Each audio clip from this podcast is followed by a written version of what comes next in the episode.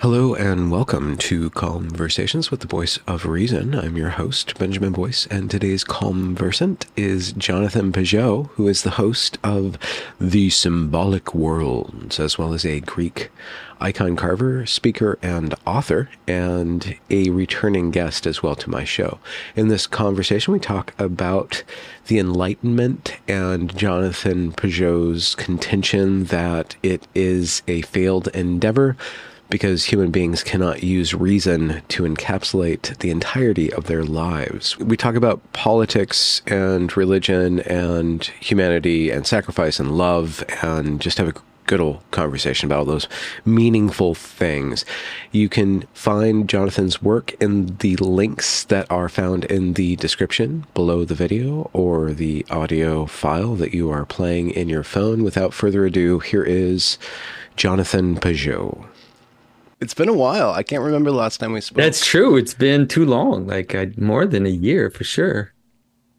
I don't know. It's been a while. I think ironically, our last chat might have been with James Lindsay. That's right. I think that might be possible. Yeah.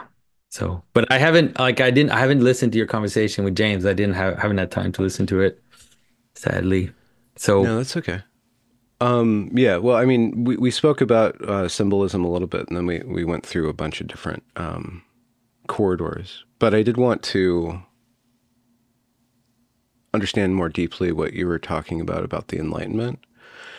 And I guess if the world is going to be re-enchanted, then what methodology can we use to explain the world to ourselves and each other? Because while the Enlightenment, or that bundle of thinkers and procedures that were born at that time and kind of came together, while it does have problems and certainly can't explain everything, it does have a way of like really drilling down into so-called objective truth. Like it does like approach something more solid. And when we start speaking in terms of symbolism, like what is the underlying like methodology, and how do you know when you're going astray? How do you check your notes? How do you like show your work, like a math problem? Like how do you like verify? Well, how can I say this? I think we're looking at two different problems, right? One is the problem of, let's say, predicting phenomena, which is, let's say, quantifying and predicting phenomena is very different from understanding the very frame by which we look at reality. That is the frame of hierarchies by which we organize the world. Right? Those are two things that are very different. You could say it's the difference between a hierarchy of virtues, a hierarchy of values, a hierarchy of importance, and the drilling down on the identities that are identified once that hierarchy is set up, right? So it's like I decide what's most important, and then I apply the tools of reason or of scientific methodology. I can apply them to certain phenomena that I identify, and then I can analyze them. And so we can't measure both with the same scope. If we try, then we fail. It's as if I'm trying to tell you, on the one hand, to put on a scale, you know, the formula for, I don't know, for certain, you know, certain speeds or certain phenomena, and at the same time, I'm trying to help you understand why you love your wife, and then you say, well, how can you prove that you love your wife? Like how? And so this is the problem. And so it doesn't mean that love is a completely subjective, idiosyncratic thing. It's just that the forms by which we approach the world are a different type than the phenomena that we analyze and that we quantify. Mm-hmm. And so they require different tools, different intuitions, and those intuitions do not have to satisfy the requirements of someone who wants to know how to make, you know, like gunpowder and what the chemical formula is. They're just not the same thing. Mm-hmm. I don't know if that makes sense. No, it does, but the formula for gunpowder works or doesn't work. Yeah. How do we know if the formula for hierarchy works or doesn't work? Well, there's got to be some way to verify whether or not you're right or wrong. So let's use another example, one that's simpler. Let's say, how do you know? Like, let's say advertising works, right? Trying to convince people of something using certain methods can function, okay, but it doesn't function 100% of the time. Doesn't function with every single person. It's not the same type of criteria, and so there is a hierarchy of goods.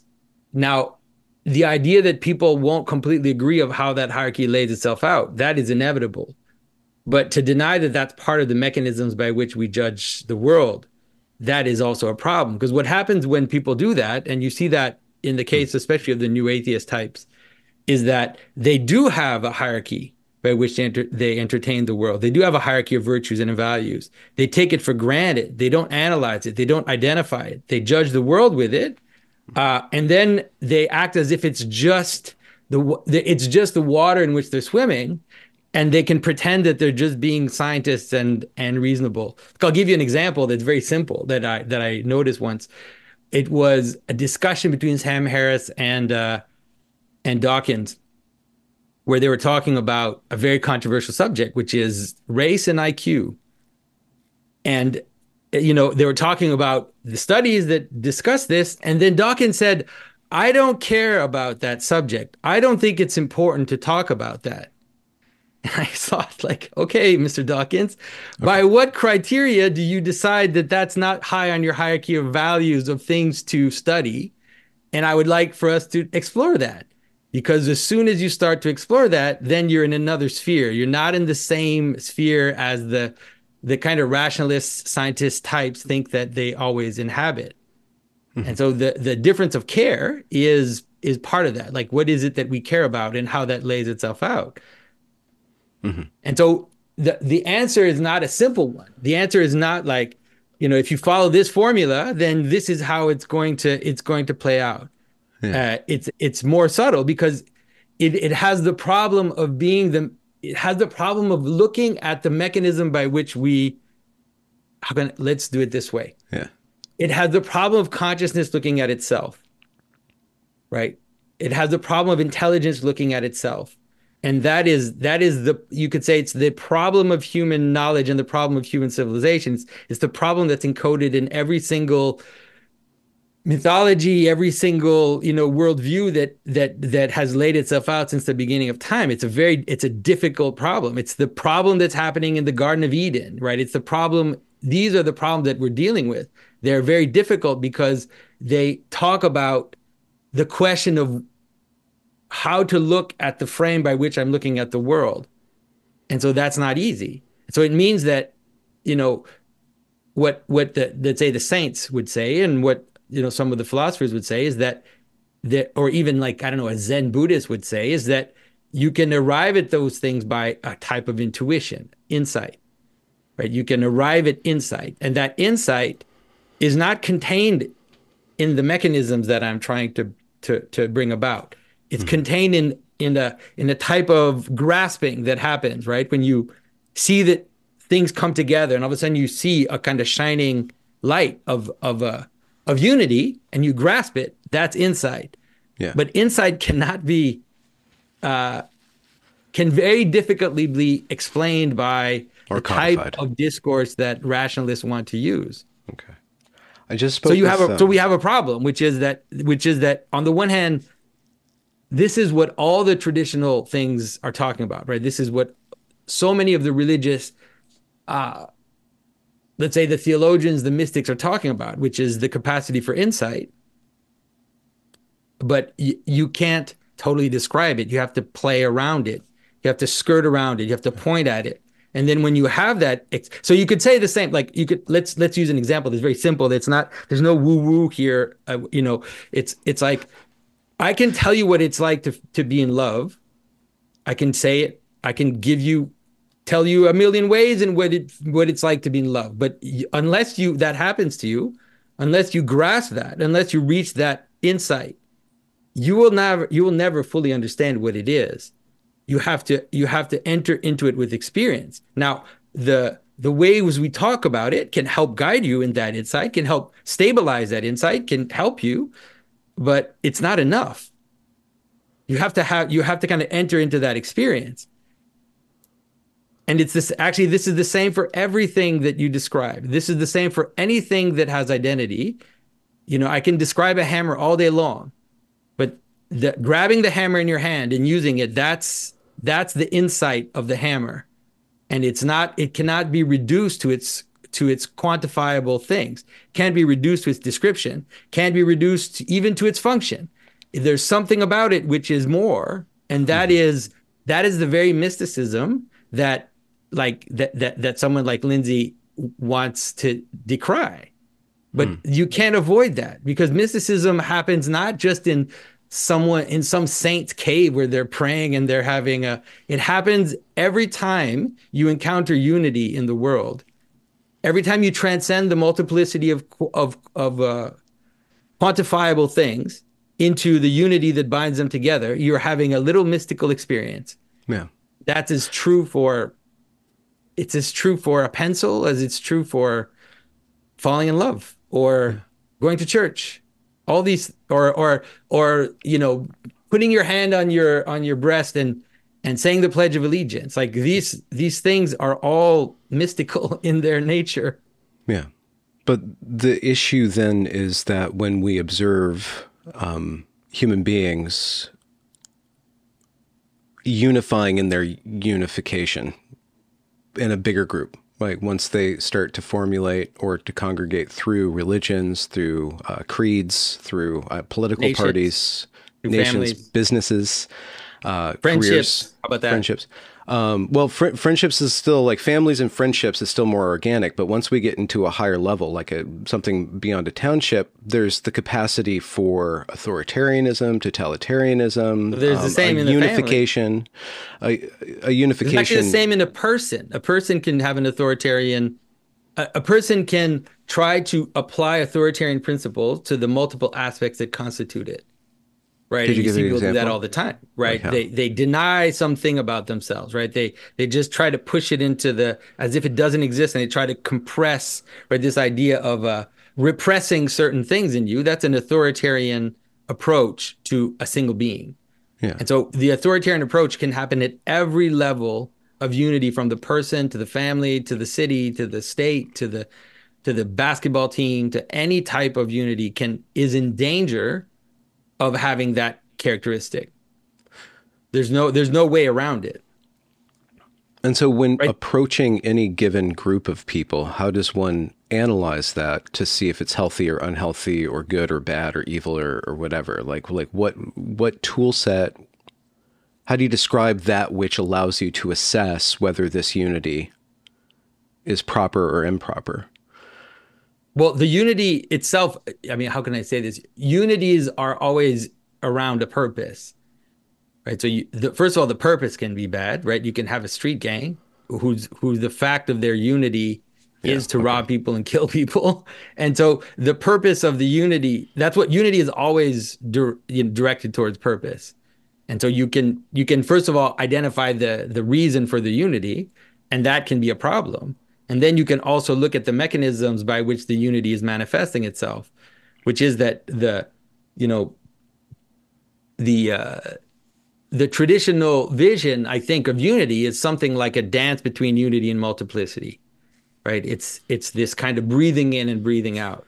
One of my favorite quotes from Rumi, who talks about, you know, he says, if you keep your hand always open, or if you keep your hand always closed, you will be paralyzed. But you know, actual experience is in the very subtle moving, open and closed of the hand. That's how reality works, is this subtle dance between unity and multiplicity. And that's how you can recognize if something is balanced or not. So it's the same in a family. You can see that, right? It's like, if there's too much multiplicity, then it's chaos in the house. And then, you know, everybody's doing their own thing, and things are messy, and nobody can, and everybody's screaming at each other.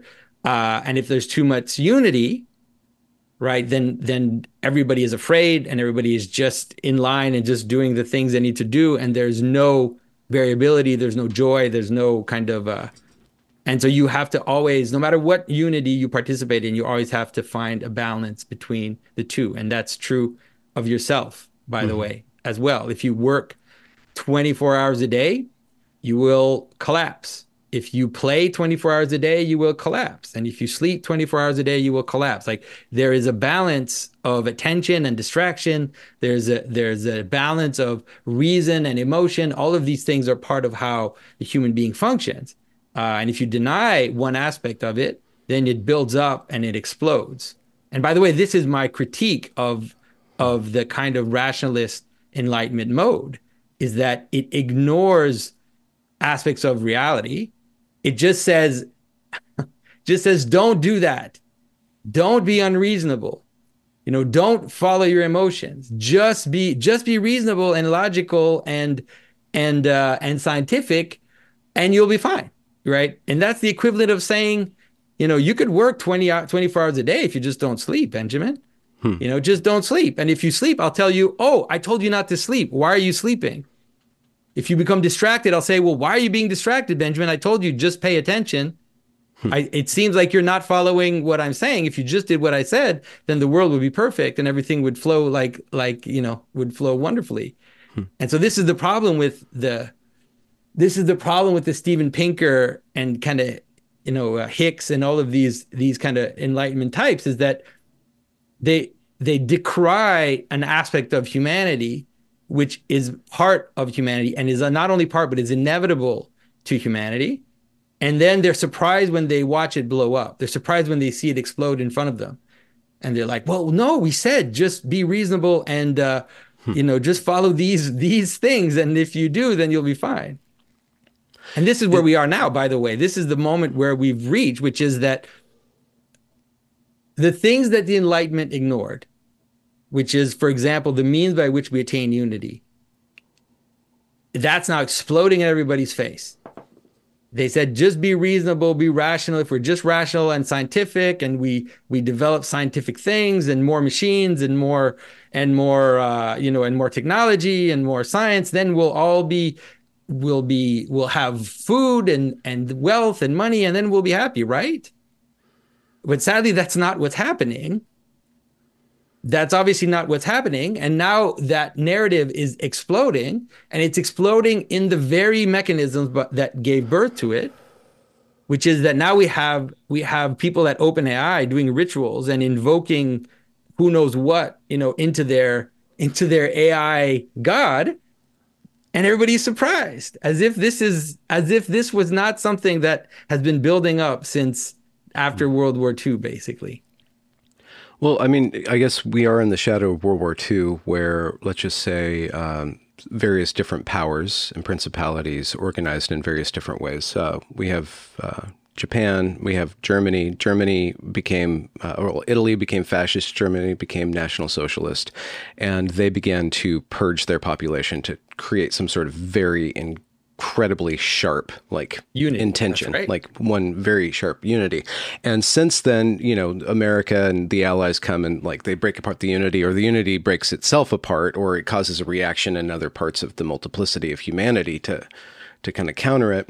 But in the North Americas, at least, we're very wary of unity again. Right. We see, I guess, this guy, Rob Reiner, who's like this bleeding heart liberal on Twitter, always decrying the far right. He never talks about the right. He always talks about the extreme right. There's only the far right. There's only the extreme right. And, you know, I think he's producing a documentary about Christian nationalism, but his entire mode is Christian nationalist. It's just progressive. It's just a version of Christianity that purged religious talk out of it, but just transferred all these religious concepts onto the notions of humanity and progress. But it's the same. Like, that's the real Christian nationalism is woke.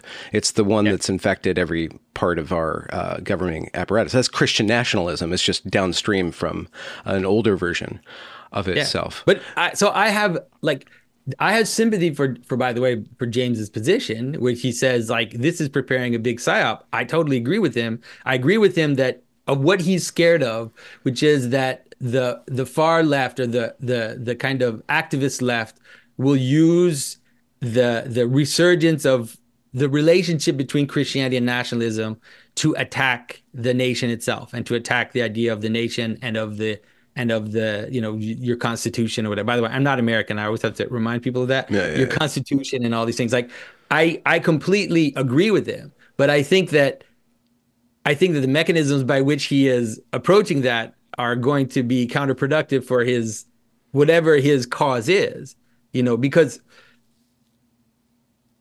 how can I say this? It's like, let's ask this question for America. Why is America a nation?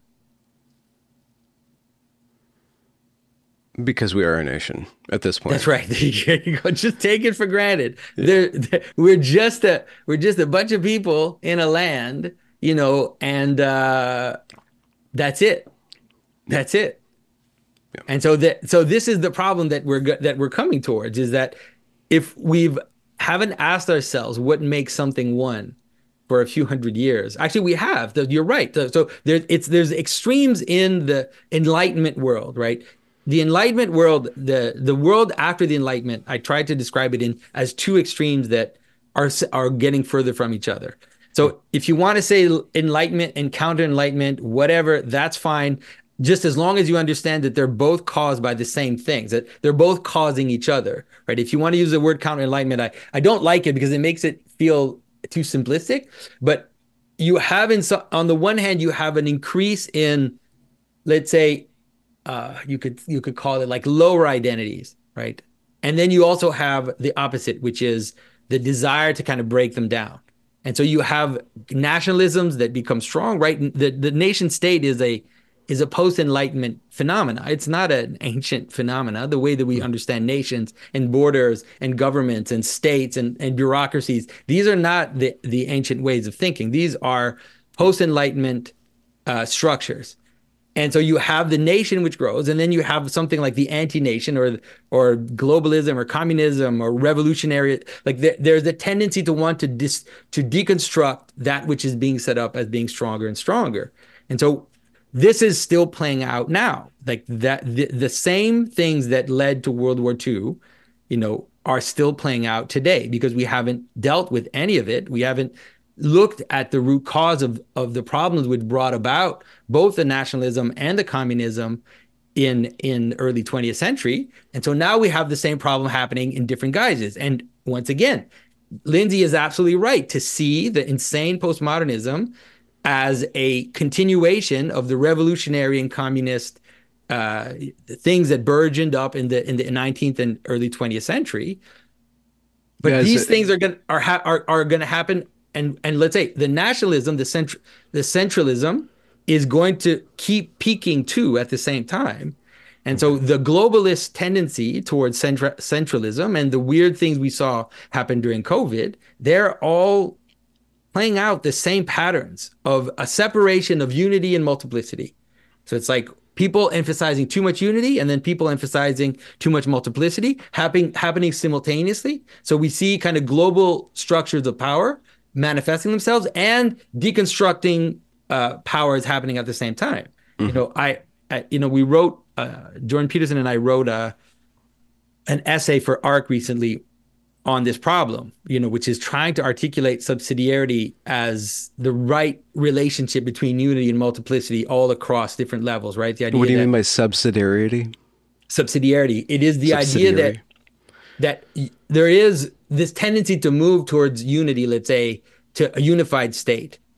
Mm-hmm. The ultimate image of this is something like the state and the people, right? So we have people that are just spread out on a board, right? They have no connection between each other. They're just all atomized individuals. And then on top of that, you have a state which is becoming more and more powerful and more and more controlling.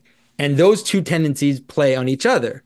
That is the anarchic tendency of the modern world, the tendency to deconstruct and to atomize individuals, feeds the tyrannical system. Because as we atomize, and as we're not no longer connected in little groups like families, like clubs, you know, like parishes, all of these things, Those functions have to be covered by something. And so charity can't, if I'm not like taking care of my parents when they're old, then the state has to provide for that, right? The state has to create old people's homes with like, you know, with taxation and funding or whatever. And so as you disconnect from down here, you're demanding, even if you're revolutionary in your attitude, even if you're a hippie and you're like, yeah, screw the system, break this down, you know, you have to liberate yourself from family, from religion, from all these things, and all be a bunch of anarchists, living all apart from each other. That's calling the system to become more and more powerful. And so those are the two like tendencies, you could say, of the world since the Enlightenment. And you can see it right from the outset with Locke and Hobbes. You know, Hobbes is an authoritarian for a reason, because he understands that reason is centralized thing that comes down, and he's like, we're going to impose this reason and these principles on the people that are going, and that end up becoming more and more atomized as time goes forward. And so what we're trying to articulate is that the principle of subsidiarity, which is the idea that you are made of multiplicity yourself, right? You already have multiple subpersonalities inside you, and you have to unite them in a person. And that person has to be united in a family. And those families have to be united into neighborhoods, into cities, into all kinds of parallel structures like clubs, like, you know, like, I don't know, the Boy Scouts and the church and the sports teams and all of these things. And this is actually how reality scaffolds itself, how it kind of builds both unity and resilience at the same time. Now, the problem we've got now is you've got these two things. Like, there's no... By the way, there's very little difference between like the libertarian, anarcho-libertarian types and the Rainbow Coalition types. They're basically saying the same thing. They're saying, I can self-define myself completely. I can just be me, and I can completely be independent, and I don't need anything, you know, above me, which is kind of exercising authority over me. And that when you do that, it calls for tyranny. And that's what happened in so many of the revolutions, is that revolution is followed by tyranny, because anarchy calls for authority. The problem that James brings up is that, like, there's on a certain level, like, the right, the dissonant right, the counter-enlightenment, they want to impose some sort of structure, right? A religious person wants to impose their religious structure on the world. And James is saying, you can't tell me what to do. You're not God. No one person is God. So how does humankind, because if you look at liberalism, it's nice that you get to be an Orthodox person. I get to do my spiritual practice, you know, and my parents can be Christian, you know, and we can coexist and kind of have a different framework or a different practice, but still somehow come together. And the liberal project of allowing these this multiplicity of religious belief, a multiplicity of like higher level transcendent orders, is kind of nice. It's nice to have Muslims getting along with Christians, getting along with Jews, and then not demanding one structure, or who demands that. And if what you're saying is that it's unstable on some level to allow for multiplicity on some level, or unity is going to happen. Unity is inevitable. Like, how does one navigate in a post-religious or post-unified religious world? Yeah, well, all these different belief systems. How it happens, and you know how we navigate. We end up with the WEF and the WHO and the UN, and that's what we end up with, right? It's funny that it's like, oh, I don't want any type of moral order over me. As you're saying that, and as the entire world since the 1960s hippies have been saying that, you watch these structures become more and more powerful and become more and more encompassing, and technology making it possible. And so it's like, how can I say this? This is not like, I'm not an idealist. I hope you understand this. Like, I'm not saying we're going to reach some perfect utopia and that we're going to find the solution to everything. Okay. But what I can see is that there is, in this process of moving towards multiplicity and towards more and more unity, right now the nation state is in danger because there is no justification for the nation state.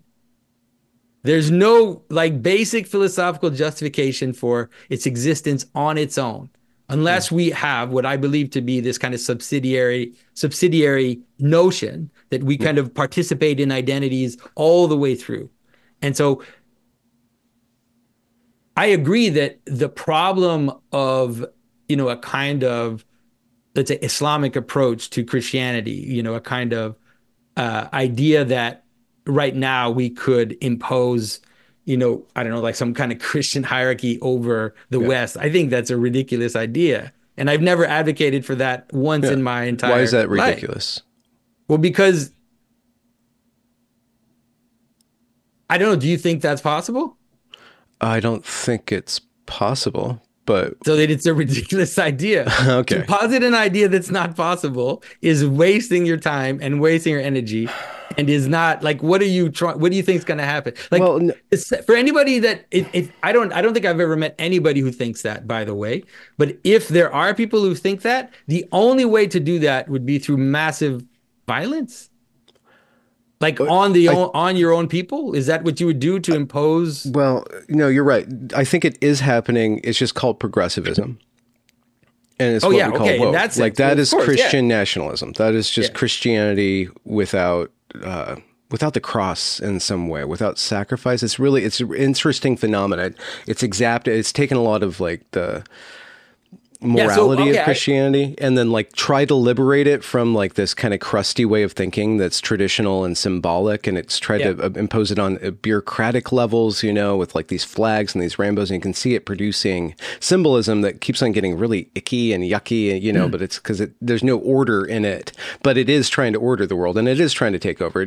You have to, in order to be, you know, increasingly in order to get ahead in academia, you have to believe in this way of thinking. This DEI stuff and diversity, equity, and inclusion—they're all kind of adapted Christian values of unity. It's a religious thing for sure. Yeah, it's definitely religious. But this is again, like if to come back to the statement that started this whole argument, for example, with me and James, is that this is happening, right? It's like the world is becoming religious again. I don't think it ever totally stopped being religious, but it's happening at a very fast speed. And the image of that religiosity right now is exactly that. It's like trans is sacred. That's the image of the religiosity. It's like I am, you know, you saw that speech in the Joan of Arc play that got put online for like a week and then scrubbed from the internet as if it never existed, where it was basically saying, you know, I transcend categories. You know, I am transcendent because I am not one thing. I'm like the Trinity. I am, you know, transcended in every way. And it's like, that's what we're heading towards, you know? And so the problem is that we do need unity in order to function. And what's happening now is we're being provided with a sacred narrative of unity, which is actually a kind of paradox of multiplicity, right? It's saying something like multiplicity is our unity, right? It's multiplicity is the only thing that you know, diversity is our strength, as said our friend Justin Trudeau. But that's what that aesthetic is. It's basically, it's like reducing us all to the most idiosyncratic thing that we can find and making that into a kind of transcendent good that is to be worshipped, but that leads to more. That just leads to tyranny. It just leads to more tyranny. That's why That's why like people are confused. By the way, like what's the relationship between globalism and like LGBT activism? Yeah. You think like how because LGBT activism is excessive and it has a kind of aesthetics of carnival and jubilation and you know, and excess and all that. And how does that fit with like environmentalism and COVID mandates and all of this kind of tyrannical thing? And the answer is it does perfectly if you understand how these two opposites basically feed each other, how one gives birth to the other. how the controlling state wants as much idiosyncrasy as possible, and the development of idiosyncrasy calls for centralization. But what's the moderate answer to that? Like, what's the alternative to that? I think the alternative is really a subsidiary vision of reality. It really is this idea that we are all made of multiplicity. Multiplicity is part of unity, right? It's that which constitutes unity. Everything has a center and a margin. Everything has an identity and things that don't totally fit. And so we both aim towards the center and have compassion for the margin, right? This is the Christian message, is to say, basically say, I see the ideal and I aim towards the ideal, but I reach out in love to those that don't fit that ideal. I give them a hand and in compassion and love without compromising the ideal. And so I say things like, I say very hard things like, you know, the purpose of sexuality is to have children, and sexuality should be lived in a monogamous, marriage without divorce. That's the ideal. And then I look at myself, and then I look at everybody around me, and I realize nobody reaches that ideal. Nobody lives that perfectly. Everybody failed. Everybody's broken. Everybody is a part of that ideal. But I don't compromise the ideal for the fact that we don't fit. I rather use love and compassion, to the people around me. And so to me, that's the only way to go. That's the only solution for the problem of identity, is that it's neither tyrannical identity that eliminates all the margin, which is what you saw in the Nazis, for example, and in kind of extreme nationalism, right? Nor is it just pure idiosyncrasy and anything goes and everything is equal and all values are equivalent. Like, those two things are not possible. And I don't say that as, I'm not even talking about a political system. Like, everything I never talk about political systems. Well, that's the danger, though, because it's going to translate into politics somehow. Like, ARC, if ARC's going to do anything, it's going to have a political impact. So it's going to propose some sort of unity. It's going to propose some sort of alternative. Like you say, there's all these different identities. It's going to have to claim that there's a proper global identity. It's going to have to claim that there's a proper use for something like the UN, the WEF, some sort of masters of the universe experts, who are in control of certain levers of power.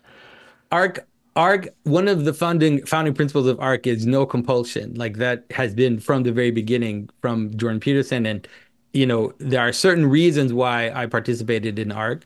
I have my doubts about ARC as much as anybody, because I don't want it also to become a kind of right-wing WF, which is possible. Like, that could happen.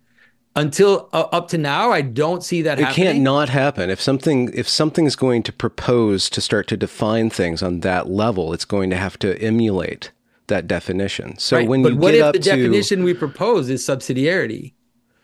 What if that's a definition we propose? Yeah, okay, so fine. You're saying that you're proposing that there's levels to the universe. You're still going to have to do the eye of the pyramid. What is at the top of that pyramid? And then what's next to the top of it? It has to be God. Benjamin. Okay, and then what's right under God? Like the Pope? Or the fathers, the church fathers, right? Well, I would say of course, as a Christian, I would say the saints, and the testimony of the saints, not the human authorities that are alive today and have power. Well, yeah, but eventually you're going to get to the people. So you're proposing all these things that are. But like, there's a line. Eventually, there's the masters of the universe, like the highest human people who are alive.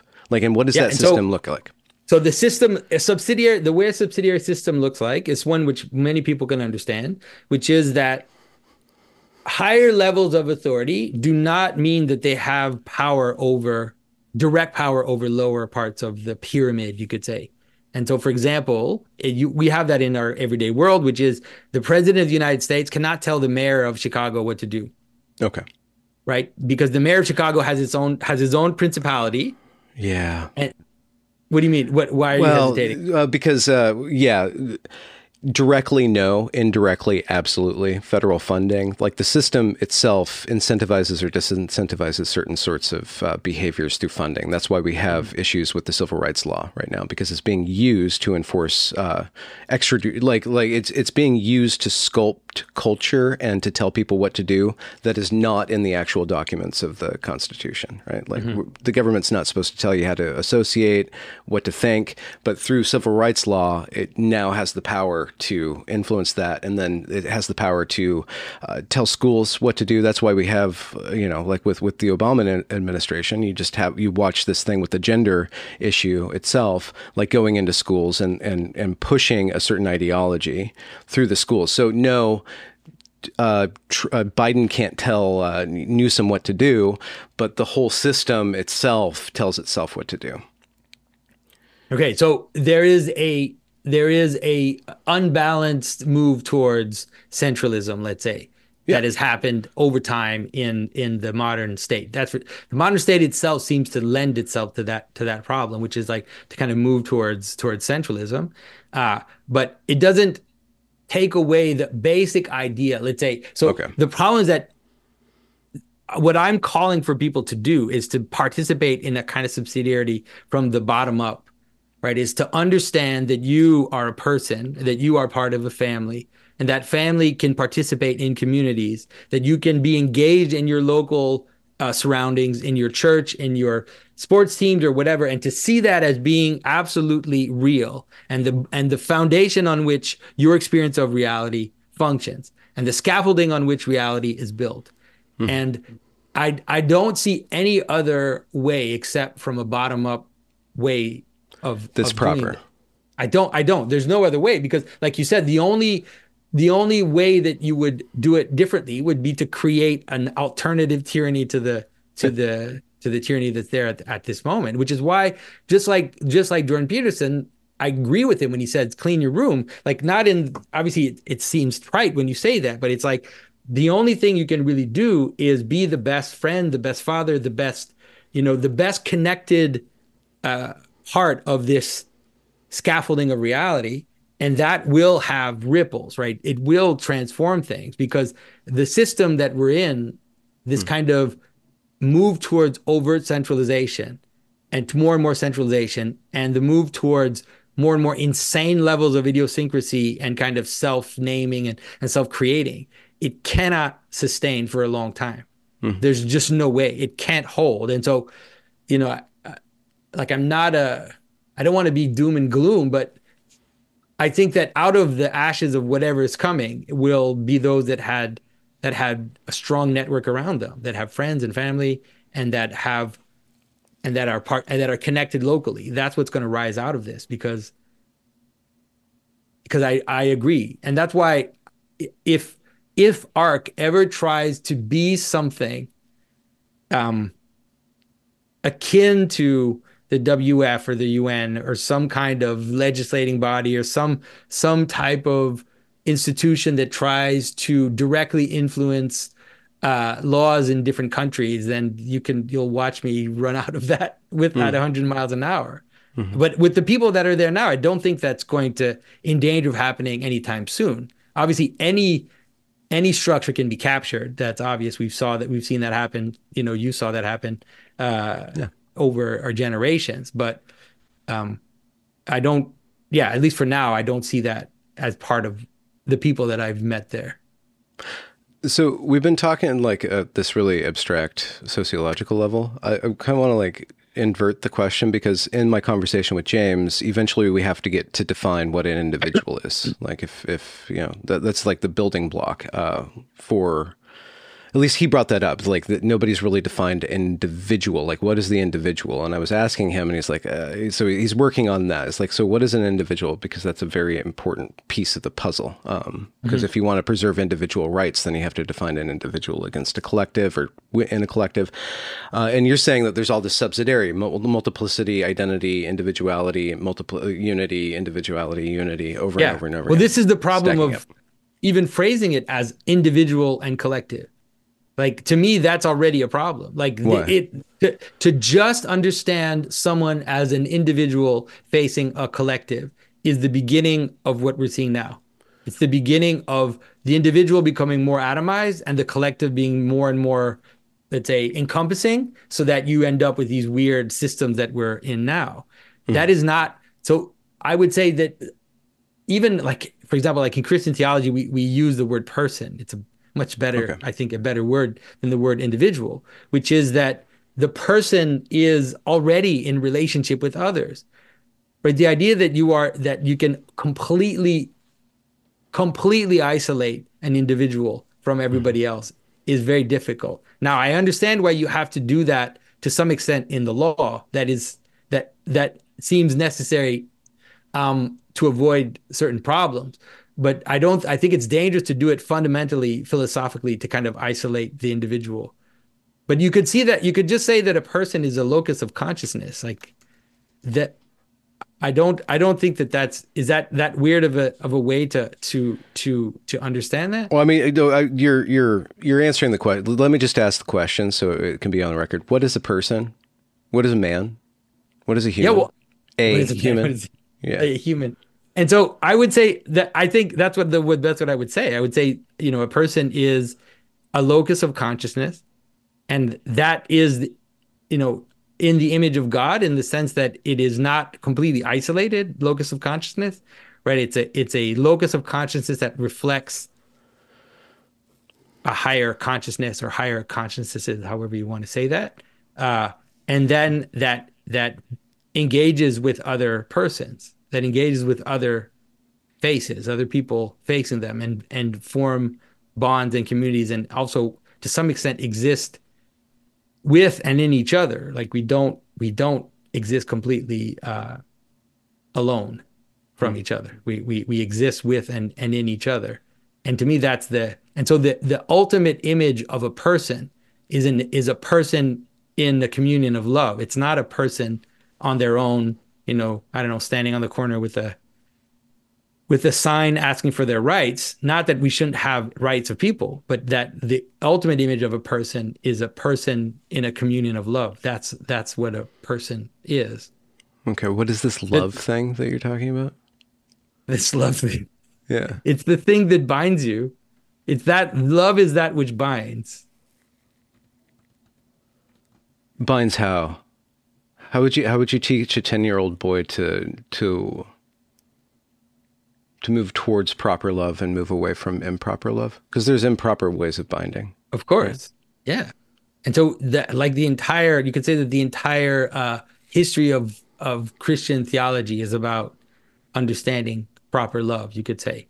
And you know, actually, you know, it's interesting. Dante is probably one of the best ones if you want to look at how to deal with proper love. Dante has a great Dante's comedy is one of the best examinations of that, which is that care, right? We could use the word care. The word care is better because it today with Heidegger, people kind of understand it a little more, right? It's like care is that which makes you move, right? You don't do anything without care, right? If I go from here to the door, it's because I have a reason to. If I eat an apple, it's because I have a reason to. It's like there's care that is motivating me towards, you could say, the rest from that care.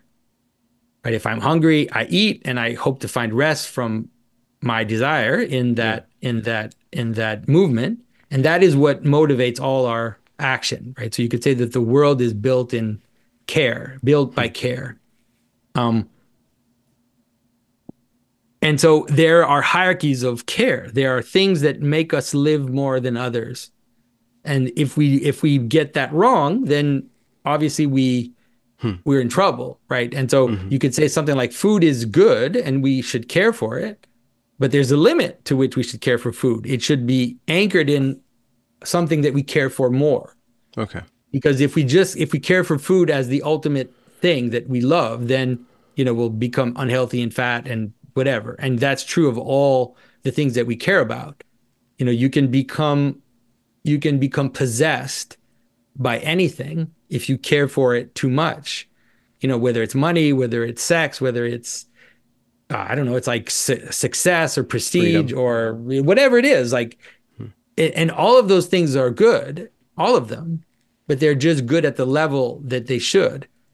And that's why we you know, in the idea of Christian, the Christian theology, structures the world that way. And so the love of others, you know, is more important, first of all, than, let's say, the love of things. Like that's a beginning. It's like, if I care for others, then I get more life than if I care for my car. Like if I love my wife and my kids, then I get more and I have more, there's more reality in my life than if I love my car. And my car is fine. I can love my car to some extent. It just has to, right? That's properly organized. And but that scales also. And you can understand that the love of virtues, for example. And if I understand that certain virtues also provide life to me, like truth, beauty, and that if I love goodness, right? That's I'm almost like a Neoplatonist now. Like if I love the good itself, then I am aiming towards the highest, and I'm kind of moving up this hierarchy of love, you could say. So does that make sense in terms of understanding what love is? It was a trick question, but what's asking me what love is a trick question? I mean, what did I not see in your trick? I mean, can you really answer that question? Can one really answer what love is? I don't know. It's a tricky question. Let me put it that way. But when you get to something like making meaning of things on a collective level, like through religion, on the level of religion, or on the level of absence of religion, or it's not really an absence. I guess that's your point. That's my point. It's like, well, it's still there. It's just like, it looks like it's not there. You know, it's just there is no absence of religion. That's if there's any illusion, that's the illusion. Why is that an illusion? Because we need things to bind us together. And those things that bind us together, their purposes and their orders, right? There's a purpose and an order to a binding together. Right? There's a reason why there's a purpose for this pencil, and there's an order to it. There's a pattern by which I recognize its being. So there's a purpose and an order. That's true for everything that we care about as humans. Yeah. And then it's especially true of the things we care about as humans amongst each other. Yeah. Which is that a family meal has purpose and order. A family meal is a ritual offered to the unity of our family. And it has to have a certain form. It's not, there's variability in the form. It's not like every family meal is exactly the same, but there's a limit to that variability, right? Because if I come to the family meal drunk, then I'm going to break the family meal, right? If I stand on the table or if I lay on the floor during the family meal, then I'm going to break the order of that meal, which is aimed towards its purpose. That's a little religious ceremony. Family meal is a little religious ceremony. And then a sports game is a little religious ceremony. We come together with a purpose. There's an order. There's a celebration. There's all these things that we're doing together. We wear uniforms and we wear funny hats. All the things that people make fun of for religion is there in a basketball game or in a baseball game. And so it is the means by which we bind together. Now, what people now call explicitly religious is when we come together and we unify under a transcendent good, which we unify under into something which is beyond our particularities in every way, right? That's what that is. But if you take a village, like in Quebec, it's quite nice, like because we in Quebec used to be very Catholic. I'm not Catholic, by the way. So every village had a church. Right? And the church is the place where we would go and we would celebrate births, weddings, baptisms, funerals, all the things that help us recognize that we care for each other were celebrated at the church in light of something which transcends all of us and which binds us all together. All of humanity is bound together under this this canopy that we're now celebrating the things that bind us together in that space. Now, if you take the church out, you're like, wow, we don't need this thing. Just get rid of it. And all now we just need, we'll just be together with reason. We'll be reasonable and we'll have reasonable reason together. And then you're surprised that like two generations later, people aren't getting married, right? People have no initiations at all for their children. Mm. You don't know your neighbor. You don't care for your neighbor. You live in a suburb now, and there's no downtown, and there's no place to even walk as together as a community. You have malls, you have houses, and you just are scattered on a board like a bunch of dots. Mm-hmm. And then you're like, well, how did this happen? What happened? And it's like, that's exactly what happened, is that you thought that you didn't need something to bind you together at a higher level, and then that unity breaks down. Yeah. At every level after that. It's good. But pointing out the problem invites the answer, the solution. So like, how do you go from suburbia back to village life? You can't. Like, how do you put the church back in? I mean, you have these mega churches. America comes up with these different ways of doing that, like with, like prosperity gospels, different things that serve that function, sporting events, stuff like that. The woke stuff like is kind of playing with the same thing. And your role as somebody who, whether or not you want to admit, you're proselytizing a certain religious framework, and then you're not imposing, but superimposing it by taking bits of culture and explaining it. Like you explain like these little phenomena, like, okay, well here, and you're describing a pattern, and you're very good at describing the pattern without imposing like your framework on it. But you do have a framework that you live within. You're an icon carver. You believe in the transcendent Christ, God, saints, all that stuff. It sounds like it could be the case. I don't mean this as an accusation, but it's like you're kind of playing both sides. You're like, well, I don't want to impose my order, but somebody's got to impose the order. So the order is going to be imposed, and my order is better than other orders. But maybe you don't want to say that. So you talk about it in terms of virtues. I talk about it in terms of ground up participation. That's how I talk about it. Okay. Not like I say, like go to church. Grounds, but like go to church. Yeah. Be deliberate about the communities that you have. Be deliberate about your family. Be deliberate about the people around you. Be deliberate about the ways in which you can participate, and that will, in the end, be the only bulwark against what's coming. And so I really don't see.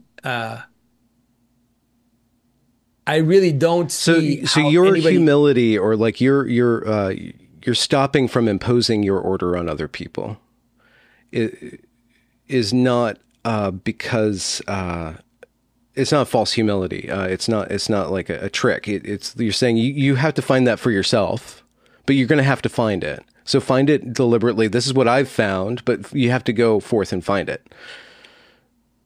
So you're not really proselytizing. Apparently, Orthodox don't really do that. No, but I do believe that Christianity. I do believe Christianity is the best story, the way, the truth, and the life. Yeah, I don't hide that at all. But I also don't see how that. If that's the best story, I really don't see how imposing it on people is going to be useful. I'm trying to show the beauty of that story and the power of that story, so that people, want to participate.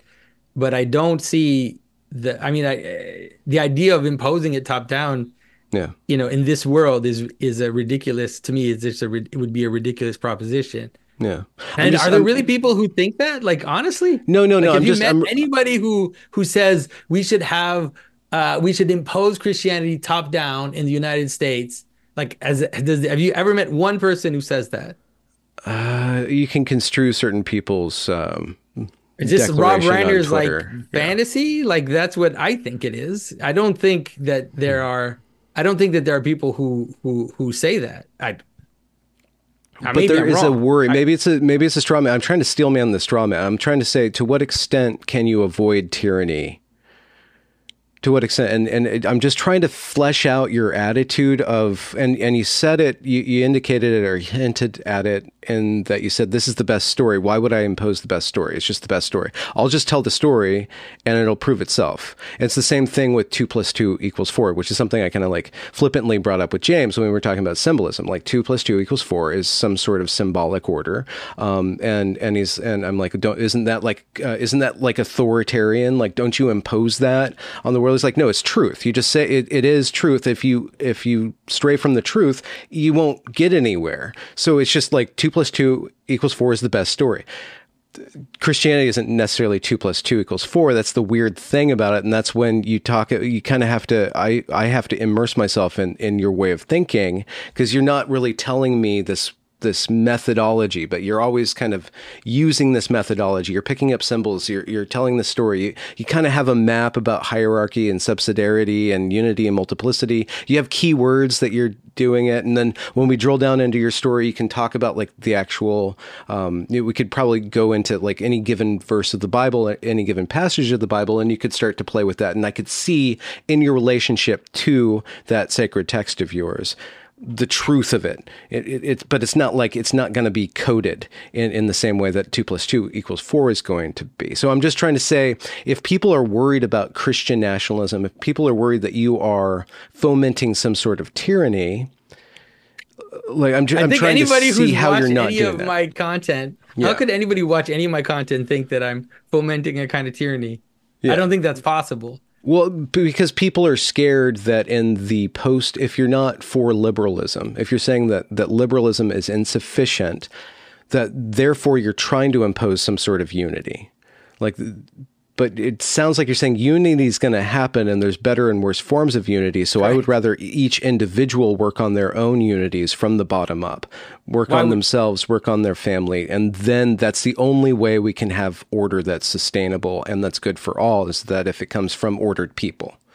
It comes from, I totally think that that's true. You know, the pillar, you could say, you know, the pillars of the church are the saints. That's how we understand it in the Orthodox tradition, which is that's a symbolic way of, what do you mean? The pillars of the church are the saints. Like that's that's your total poetry. Like, what does that mean? The pillars of the church. What I mean is that it is through the personal transformation of people that the world is transformed. It is not first and for and firstly through political action, through political activism, through all these things, that true transformation happens through you becoming a saint. If you become a saint, then you will transform reality. Mm-hmm. If you create, I'm not against being politically active, but if you think that that's how you're going to fundamentally change reality, then forget it. It's like, let's take the United States, for example. Like, the culture war is the most ridiculous thing in the universe, and when you look at it, just from just one step, away from each other, it's like you literally have a country that's split 50-50 down the middle, and then everybody's fighting for like the few percentages to win the next election. And so, who is winning? Would you think? Is anybody going to win? How are you going to win? Are you going to destroy 50% of the country? Are you going to just eliminate everybody? Like, there's no, this idea that this kind of culture war stuff is, that's why I try to avoid it as much as I can. I obviously I get dragged in once in a while, but I try to avoid that kind of stuff as much as I can, because, you know, how are you going to, the problem of the fragmentation is such a deep problem that it doesn't have a political solution. You know, anyways, that is how that's why I don't advocate for political solutions, because you're not going to conquer 50% of your country with an election. Like, what difference does it make? And people, like, even now, like, even when I see, you know, I'm a Christian, for example, I am against, I'm against abortion. It's a moral thing. I'm against all the things that Christians are against. But people rejoicing because they overturned some law in the United States and thinking that now the tide has changed, like they're winning the culture war. It's just the most ridiculous thing ever. This is ridiculous. Like, you have half the population against you, and you think that you've overturned a law, and now, like, this is it. Like, we've got it. We're moving towards victory. The problem is so deep that I do believe that the only thing that can solve it is saints, in the sense of transformed people, transformed families, transformed communities that will be like beacons for a world that is lost in despair. So if you can be someone that other people want to imitate, that is a much better thing to be than winning, getting some law passed and thinking that now you finally got like the right amount of people on the Supreme Court. So now we can do the thing. It's like these solutions are heading towards civil war is what they're heading towards. Yeah. And I don't know, I'm not saying like you should just do nothing and sit around and wait for the other side to take you over if you're on one side of that cultural divide, but that you're not going to find a solution there. There's no long-term solution in this kind of political fight. Well, where does sainthood start? Where does this transformed person start to transform? Where have you seen it, like in your own life or in the lives of others, where you start to see that change happening? Yeah, you have to look at your sins, right? Instead of just looking at the sins of others, you have to see your own sins, right? See the places where you fall short of the ideal. See the places where you lie, the places where you twist reality to fit your narrative, where instead of just looking at how the others do it, right? Start by doing it on your own, on yourself. I mean, don't be naive, right? Don't be an idiot and just and ignore when, let's say, things are being twisted by your enemy, but you have to start with yourself. And that is, I think, the solution ultimately. And so whether it's politically, whether it's personally, you know, whether it's in your personal relationships, whether it is in your own bad habits, whether it is all these things, that's the beginning. Right? To not be a hypocrite, to not, you know, and we're all hypocrites. We all have to work on that. But I think that's the place to start, right? It really is. I mean, that's what, you know, it's like, that's what Jesus said. That's what the saints always say. The saints always say that, transform yourself, you know, forgive people, right? And so we are looking at a world where forgiveness has become impossible.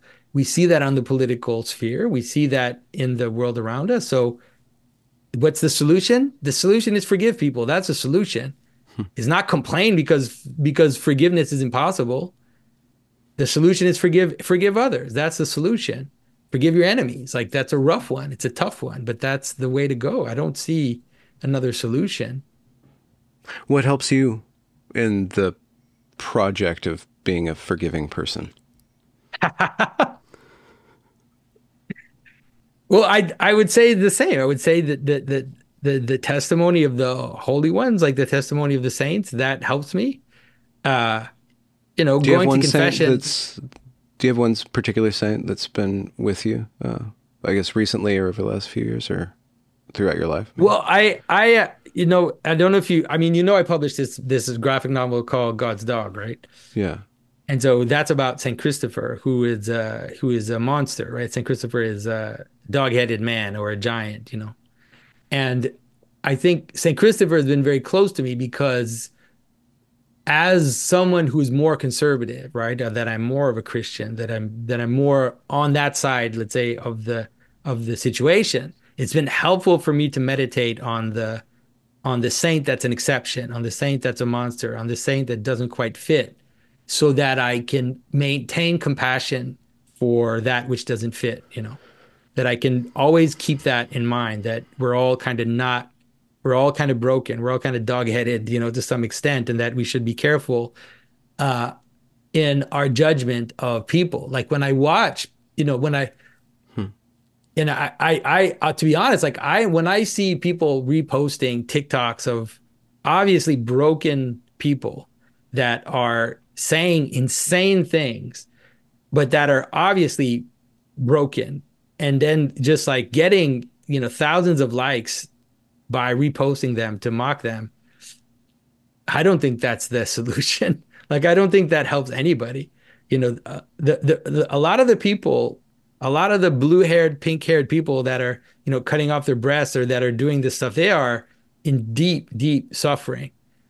And there's a difference between not thinking that their actions and the direction that they're aiming is good, you know, there's a difference between that. Like I can say, I think this is not good. Like I think that the direction which you're aiming is damaging to you and is dangerous. But there's a difference between that and mocking them or, you know, pointing to them like you would in a freak show. So I would say that those are things that I try to avoid getting involved in. That's why I said like the culture war stuff is something that and some people like confuse me with, how can I say this? Confuse me with my friends or confuse me with people around me, because obviously, you know, I've done some things for the Daily Wire. I've done some things for, you know, I've done things for Jordan Peterson. And these are all people that I care about and that I respect and that I admire. But, you know, my life and my approach is not exactly theirs, right? It is my approach. And I think anyway, so I try to avoid that kind of stuff as much as I can, let's say. Yeah.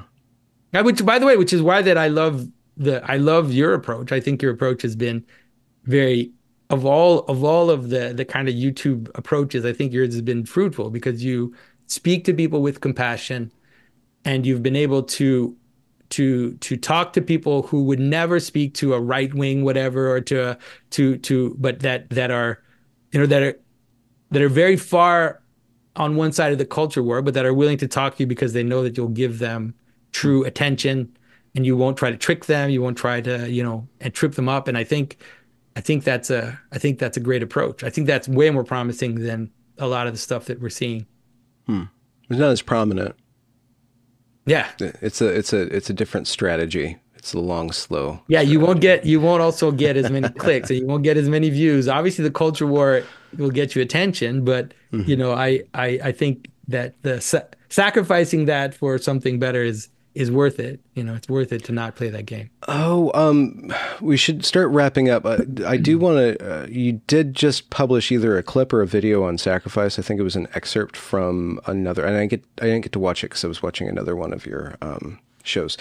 But could you just talk for a moment about sacrifice and what it is to you? I was debating with somebody about sacrifice and sacrifice being always giving something up. And if you're giving something up, then you don't really, I just want to understand it because it just means something to me. And I know that you deal with that symbolism as essential. Yeah. And I think it's just essential to my moral framework that was given to me. It's just like sacrifice is putting something aside to gain, not necessarily to gain something else. It's not just transactional in that way.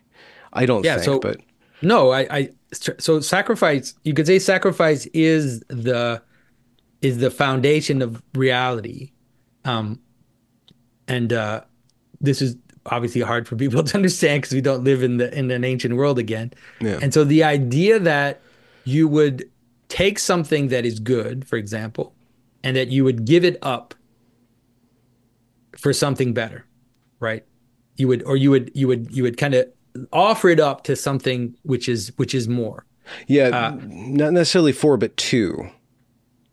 Yeah, you're to, not just, to you're, something you're not better. Just, you sacrifice something. No, but how can I say this? Maybe it is a wager. To some extent, there is. How can I say this? We have to be careful, like I said, not to make it purely transactional.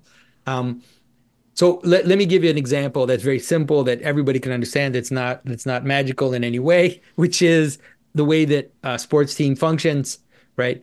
And so imagine all the players of the team, they want to be successful. They want to win. They want to shine. They want, you know, to be the star of the game. This is something that they wrestle with, like this desire that they have to do that. Now, the reality is that if they grab onto that, they'll lose. Yeah. They'll lose the game. They'll lose the prestige. They'll lose everything. And so the only way for that desire to embed itself properly in the game is for them to give it up towards a higher purpose. And they say, I will play in a way that my team will win, right? I will play in a way that will take into account the reality of the other players. So I will sacrifice an aspect of my aspiration to a higher good. And the mystery is that if you do that, that's how you get it in the proper way. That's actually how you, that aspect of you, which is the desire to succeed and to win and to do that, will actually shine. Hmm. So that's the mystery of sacrifice, right? In the story of, in scripture, you see that, especially in the story of the sacrifice of Isaac, it's the most obvious version of that, which is that God tells Abraham, you know, you're going to have a son, and he's like in his 90s. And it's like this ridiculous thing. Like, there's no way I'm going to have a son. Not only going to have a son, but your son, it will have sons, and you'll have so many children, right? They'll become like the stars of heaven. And so finally in his 90s, God gives him a son. And then God says, all right, now go up the mountain and sacrifice him to me. And it's like, what? You just gave me this thing, this whole thing that everything's been moving towards. Everything's been moving towards me having this son. And now you're saying, sacrifice him to me. And so he goes up the mountain, and at the moment when he's willing to give that up to God, then God gives him back and says, now that it's almost like, now that I know that you're willing to give this up towards a higher good, that's how you get it in its proper place. That's how it. And so you could say that that's, now again, this is true about everything, right? Mm-hmm.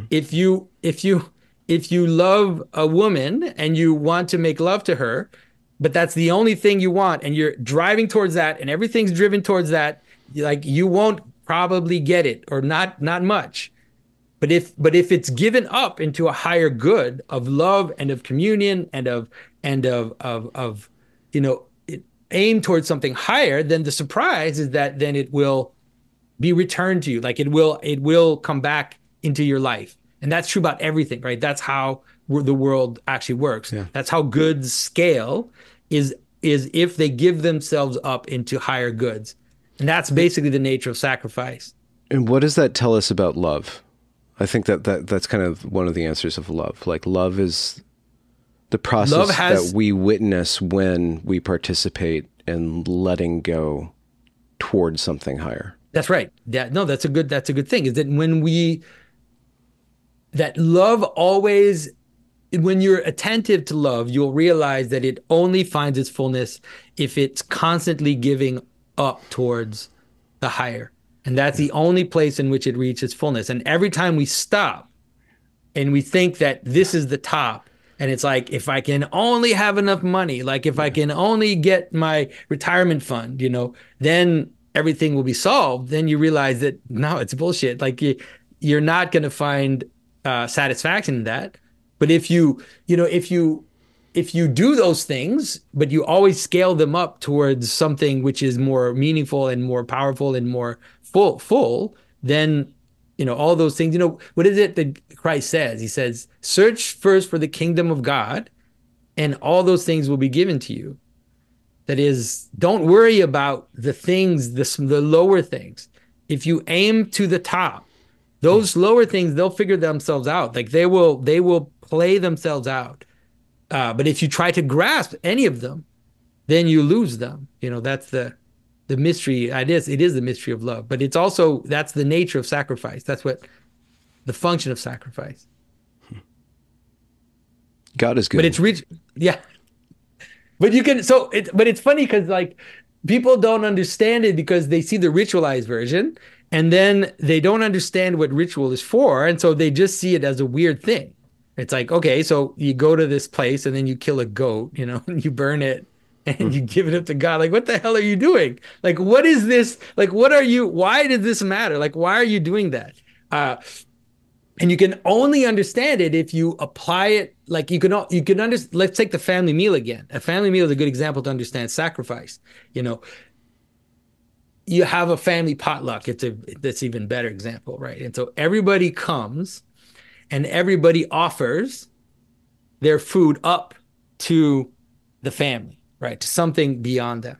And so it's a sacrifice, right? It's like, it really is. That's like, now you're really in the world of sacrifice. Like, you know, Aunt so-and-so, she makes her casserole or whatever. She brings it to the potluck and then she offers it up to the family. And then the blessing will come back down, right? And so we will sit around the table and then we'll have a feast. We'll eat the food, right? We'll get the food, but the food is offered up to the family, right? It's not just you standing at the on the corner of your table and just eating standing, right? It's like it's a ritualized offering up to the family. Yeah. And if you make an improper sacrifice, you know what happens, right? If you make an improper sacrifice, if you do it, especially if you do it quite a few times. What do you mean? That is that if you don't offer your best, right? If everybody brings their prepared meal and you come and you don't, you don't put any effort into it, that will affect, to some extent, your participation in the family. It will affect or it will reflect your participation in the family. It will reflect your unity, your participation in the unity of the family. Yeah. And so that's exactly, though the whole sacrificial system, the sacrifice is more complicated, but that part of the sacrificial system, you can understand it just by the way in which you do things like that, right? In the way in which you give, gifts to others, for example, in which you take something good and you give it to the friendship that binds you to the other person. Because obviously when you're giving a gift to someone, you're not just giving it to the person, you're offering it to the union of both of you together. That's a sacrifice. It's the same thing as when people would offer goats up to God. It's just at a lower level. Yeah. It stacks. It stacks. That's right. It stacks. What's coming up for you? Do you have any tours or? I'm trying to not travel as much. Last year was brutal. Crazy. Yeah. You know, especially because when COVID ended, I just said yes to everything. And then all of a sudden I was like gone all the time. And so I've been trying to tone down the travel to have more time with the family and also trying to find ways to travel with my wife or with my family so that, it's not such of a, weird situation. So I've been careful with that. But I would say the thing I'm most excited about is the new publishing company. I think you probably started a publishing company called Symbolic World Press. And we're publishing fairy tales. I'm writing 8 fairy tales that we're publishing, beautifully illustrated with let me show you. I got it right here. Please. This is our Snow White. Yeah, and it was illustrated by Heather Pollington, who is an amazing illustrator. She's just astounding. Yeah, she's great. Yeah, she's wonderful. Really good. So I'm really excited about that, and we're working hard. People can buy that now? Yeah, people can. Well, I mean, we're shipping them right now because we did it as a crowdfunder, and so we actually today, things are being shipped like today, and so people can find it on. I still have a pre-order store open on BackerKit. People can find it through Rites in the White, Jonathan Pageau, or something. Yeah. And that's what I'm most excited about because we're gonna continue to publish the graphic novels, and then I'm gonna write these fairy tales as a kind of symphony of fairy tales. And that's the thing that I'm most excited about. Although I'm still making videos, still doing the YouTube thing, but it's getting harder, I feel. How so? I feel like I'm running out of the things that I wanted to say. It's like at some point I pretty much said what I want to say and I'm thinking, okay, what am I going to talk about? Yeah. Yeah. Yeah. You find that? But you have these discussions with all these people, so.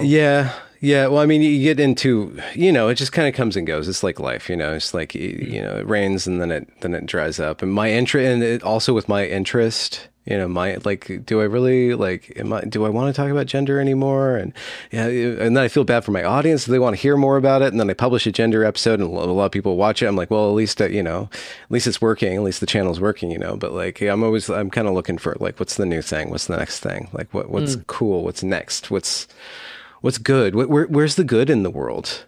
And I'm not really, see it. That's why I'm trying to move towards the idea of telling stories. Yeah. Rather than just talking about it. So I've been talking about symbolism for 5-6 years now. And I thought, okay, well, I have to stop just talking about it. Let's do it. Let's tell better stories, Yeah. And since all the companies, all the big media companies are just dropping these fairy tales, they don't want them anymore. Just take them, because they're good. Yeah. It's an opportunity. It's amazing. It's a great opportunity. So people can order. So these books will be coming out over the course of the next year or so. These illustrated books. I mean, so we're gonna try to speed. We're gonna ramp up. So basically, the idea is that use the funds from the first books to finance the next ones. And so we had a pretty good run with the crowdfunder, and so we're financing the second one, even starting the third one. And so hopefully we can start to put them out regularly, either two at a time or something. We're not sure. So yeah, so they'll be coming out. So we'll try to do it as fast as we can, but we definitely want them to be as beautiful as possible. That's I'll have to get my hands on it. In some ways, like to go against the AI thing that's happening, right? It's like to just say, we're going to make the most beautiful, high quality, thought out story.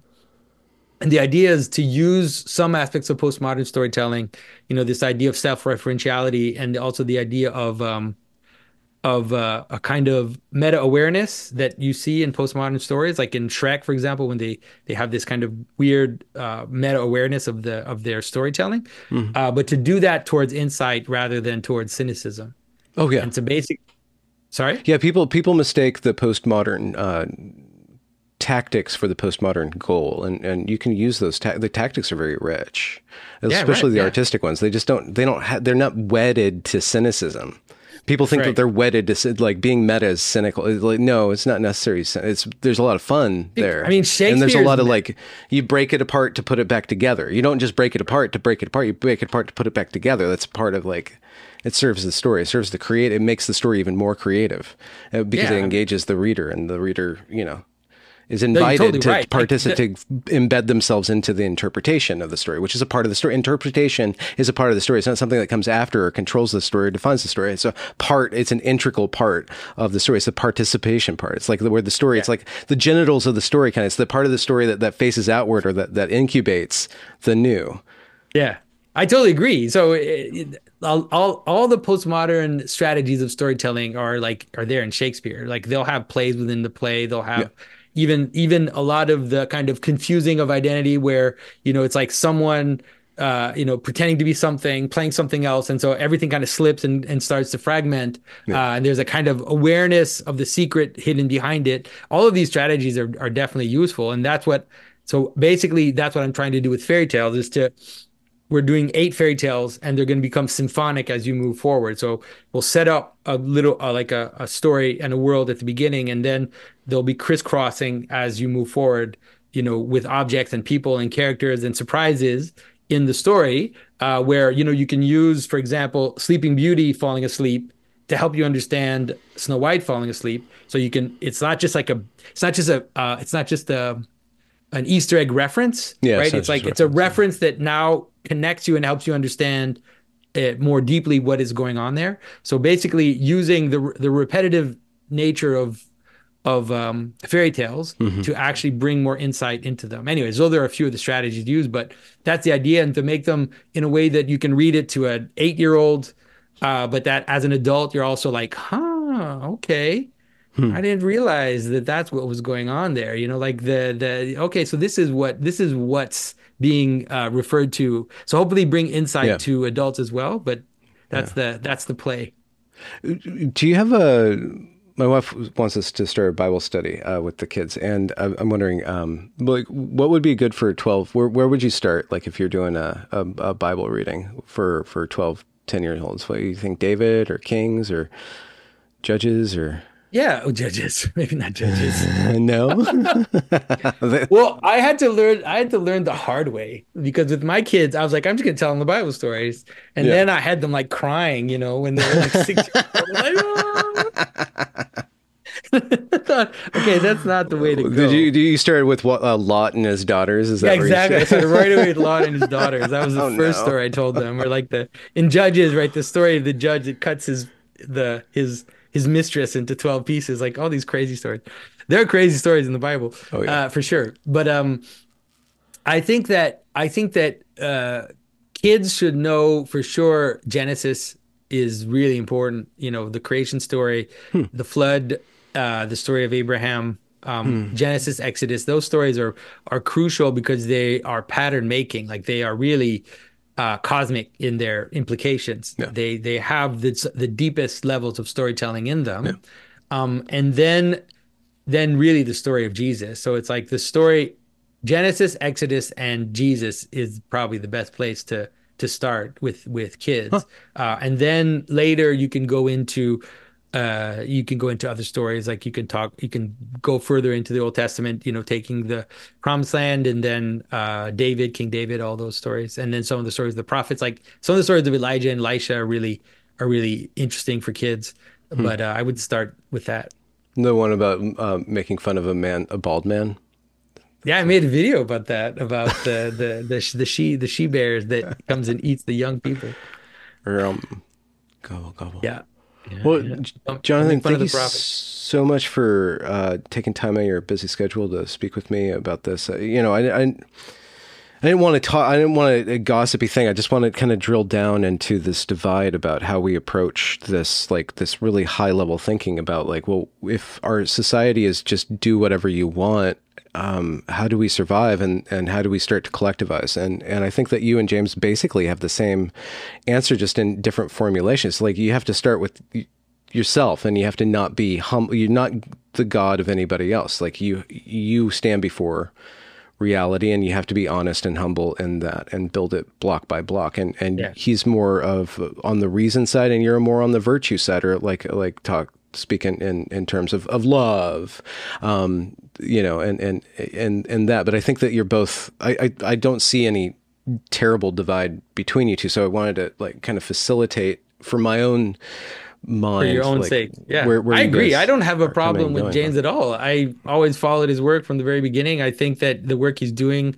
you know, showing the relationship between communism and postmodernism, and showing the line, you know, to between Gramsci and how it feeds into the 60s and then the postmodern. I think it's one of the most useful things that is being done right now in the intellectual life. And so I was actually like kind of shocked that he came after you with such vehemence. And I was like, okay, I guess, but I am a Christian. I don't know what to tell you. I'm not going to change that. And I do believe that Christianity is the best story. But I don't identify as a Christian nationalist. I don't even know exactly what that is. I think it's a bullshit category that was made up by people like Rob Reiner, honestly. Yeah. Anyway, so it's too bad. But, you know, if he ever wants to talk, by the way, yep. If he watches this, I'd be happy to talk to him. I don't have a problem with him. Yeah, no, absolutely. Maybe someday, hopefully. Maybe, who knows?